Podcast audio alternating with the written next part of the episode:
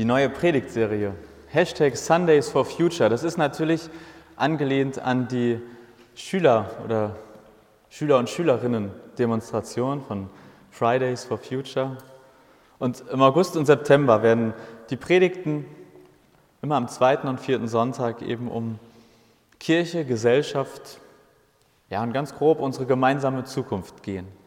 Und die Predigt heute ist erst nicht nur der erste Teil aus dieser neuen Serie, sondern auch eine neue Folge aus der vorhimmlischen WG.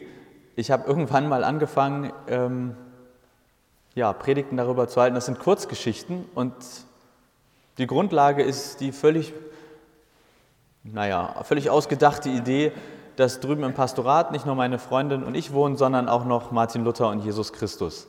Wir sind also eine Vierer-WG und ich berichte ab und zu, was wir da so drüben erleben. Heute auch. Eine vorhimmlische WG, Folge 3, Gottes Klimaschutzprogramm. Ich sitze mit Martin und Jesus im Wohnzimmer. Wir machen seit ein paar Wochen einen sogenannten Fußball-WM-Marathon. Wir gucken alle für uns auffindbaren WM-Spiele der deutschen Nationalmannschaft seit 1954. Meine Freundin hat bislang überraschenderweise kein Gefallen an unserem neuen Hobby gefunden. Aktuell sind wir bei der WM 1986 in Mexiko angekommen. Deutschlands drittes Gruppenspiel gegen Dänemark hat gerade begonnen. Das Video hatte vor uns übrigens auf YouTube erst 343 Aufrufe. Fußball-WM-Marathon gucken ist eindeutig noch ein Nischenmarkt. Dafür haben wir heute Originalkommentar von 1986, leider auf Schwedisch. Mein Handy vibriert. WhatsApp von meiner Schwester. Sie ist mal wieder auf dem Weg zu einer der Fridays for Future Demos und ist mit Freunden in die Diskussion geraten, warum Gott, wenn es ihn denn gibt, eigentlich nicht den Klimawandel aufhält. Da ich ja inzwischen direkt an der Quelle sitze, leite ich die Frage an Jesus weiter. Er schüttelt nur den Kopf und sagt, das ist doch wie die Frage nach dem Leid. Wenn es einen Gott gibt, wieso gibt es dann Leid auf der Welt?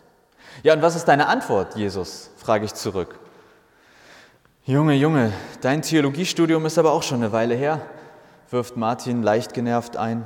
Steht doch gleich vorne in der Bibel, musst nicht mal lange lesen. Gott schafft die Welt, alles ist supi. Gott schenkt Mensch Freiheit, alle freuen sich. Mensch nutzt Freiheit, weil er wie Gott sein will. Gott klickt auf gefällt mir nicht, schmeißt die Menschen aus der perfekten Welt raus und da leben wir nun immer noch. Und eines Tages hat das ganze Übel ein Ende und wir sind endlich wieder da, wo wir eigentlich eh sein sollten. Und bis dahin ist die Welt eben nicht nur Erdbeertorte mit Sahne obendrauf. Ist eh ungesund, denke ich mir.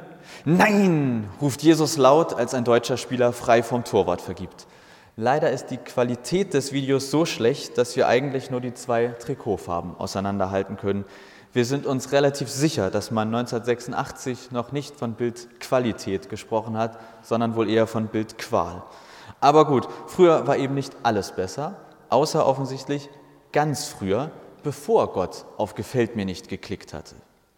Ja, aber im Ernst, Jesus, sage ich, wie ist das jetzt mit Gott und dem Klimaschutz? Hat er so, ein, hat er so eine Art Klimaschutzprogramm? Oder interessiert ihn das gar nicht hier mit dem Klimawandel? Was denkst du denn? Du bist doch hier der Pastor, Pastor, entgegnet mir Jesus. Und ich sage, und du bist Jesus, Jesus. Martin steht plötzlich auf, schaut uns durch halbgeschlossene Augenlider an und sagt, mein Name ist Luther, Martin Luther, mit der Lizenz zur Reformation. Ich schüttel nur den Kopf. Jesus sagt, jo, das stimmt und nickt, macht aber ansonsten keine Anstalten, auf meine eigentliche Frage zu antworten. Also gut, Jesus, sage ich, dann hör mir wenigstens zu und korrigiere mich, wenn ich falsch liege. Abseits, das war abseits, ruft Martin. Der hat doch Balken in den Augen. Jesus nickt mir aufmunternd zu. Ich fange einfach mal an. Also Jesus, es geht doch letztlich Gott darum, dass wir den Menschen von dir erzählen, oder nicht? Jesus nickt. Gut, also wenn wir als Kirche und als Christen sozusagen als erste Aufgabe haben, von dir zu erzählen, dann würde ich sagen, dass der Klimawandel für Gott nicht so wichtig ist. Jesus nickt und mir kommt ein spannender Gedanke. Aber wie sollen wir den Menschen eines Tages von dir, Jesus, erzählen, wenn es uns vielleicht gar nicht mehr dann gibt? Martin stöhnt leise und grummelt. Gott wird eines Tages dieses ganze Universum ausradieren. Und dann kommt er mit dem neuen Himmel und der neuen Erde. Also meine Meinung ist ja, früher oder später wird das mit dem Klimawandel eh Hitze von gestern sein. Ich schüttle energisch den Kopf, ja, aber Martin unterbricht mich. Darum fürchten wir uns nicht, wenn gleich die Welt unterginge und die Berge mitten ins Meer senken, wenn gleich das Meer wütete und wallte und von seinem Ungestüm die Berge einfielen. Er hält inne, schaut Jesus an. Na, wo steht das, Jesus? Vor mir ist das auf jeden Fall nicht, sagt er, steht bestimmt irgendwo in dem Psalm. Mir kommt ein neuer Gedanke. Jesus, die Welt ist doch von Gott geschaffen, oder nicht? Jesus nickt, während der deutsche Spieler mit der Nummer 3 oder 8 einen Freistoß ziemlich kläglich vergibt. Und sie hat ihm ziemlich gut gefallen, oder nicht? Sie, fragt Jesus erschrocken. Aber Martin unterbricht, Jesus, er meint die Welt. Ach so, sagt Jesus irritierenderweise sehr erleichtert, ich werde später darauf zurückkommen müssen. Also Jesus, wenn die Welt von Gott ist und ihm ziemlich gut gefällt, dann gefällt ihm doch bestimmt nicht, dass wir diese Welt zerstören, richtig? Jesus nickt und Martin ergänzt, siehe Schöpfungsbericht 1, Gott der Herr brachte den Menschen in den Garten von Eden. Er gab ihm die Aufgabe, den Garten zu bearbeiten und ihn zu bewahren. Gut, sage ich.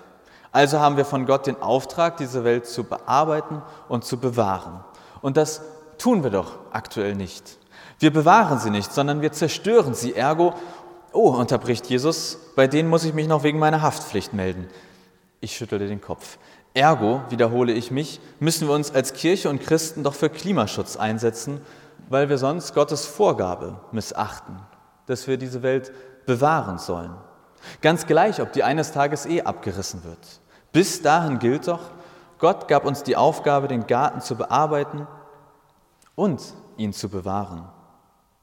Ich schaue Jesus und Martin erwartungsvoll an, merke dann, dass die beiden mir überhaupt nicht mehr zugehört haben, weil einer der deutschen Spieler sehr dämlich einem dänischen Spieler im Strafraum in die Hacken gelaufen ist. Zumindest sieht das so aus, bei der Auflösung ist das gar nicht so leicht zu sagen.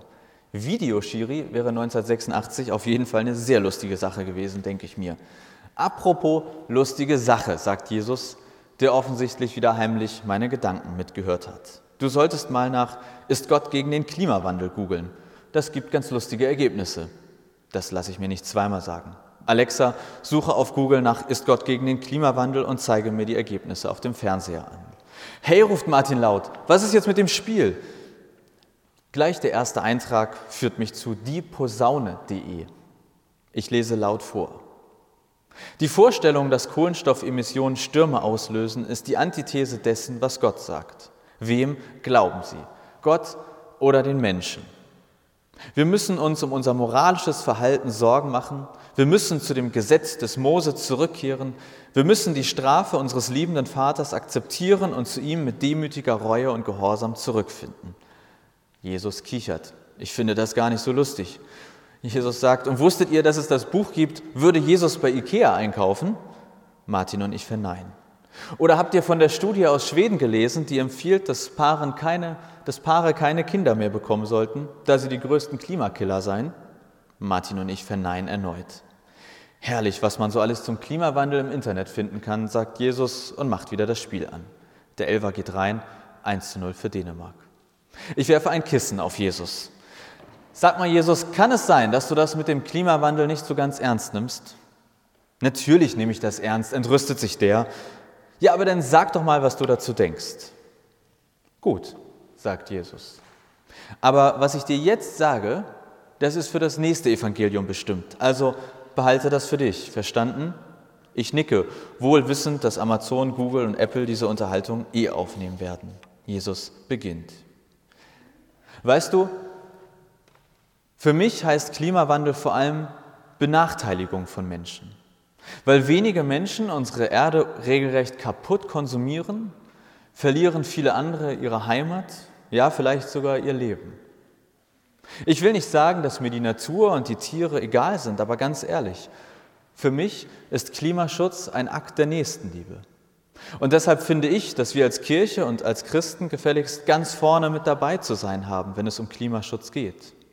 Gar nicht nur, weil ihr da mal soeben Gottes Schöpfung zerstört, sondern vor allem, weil ihr dadurch wahnsinnige Ungerechtigkeit auf der Welt erschafft.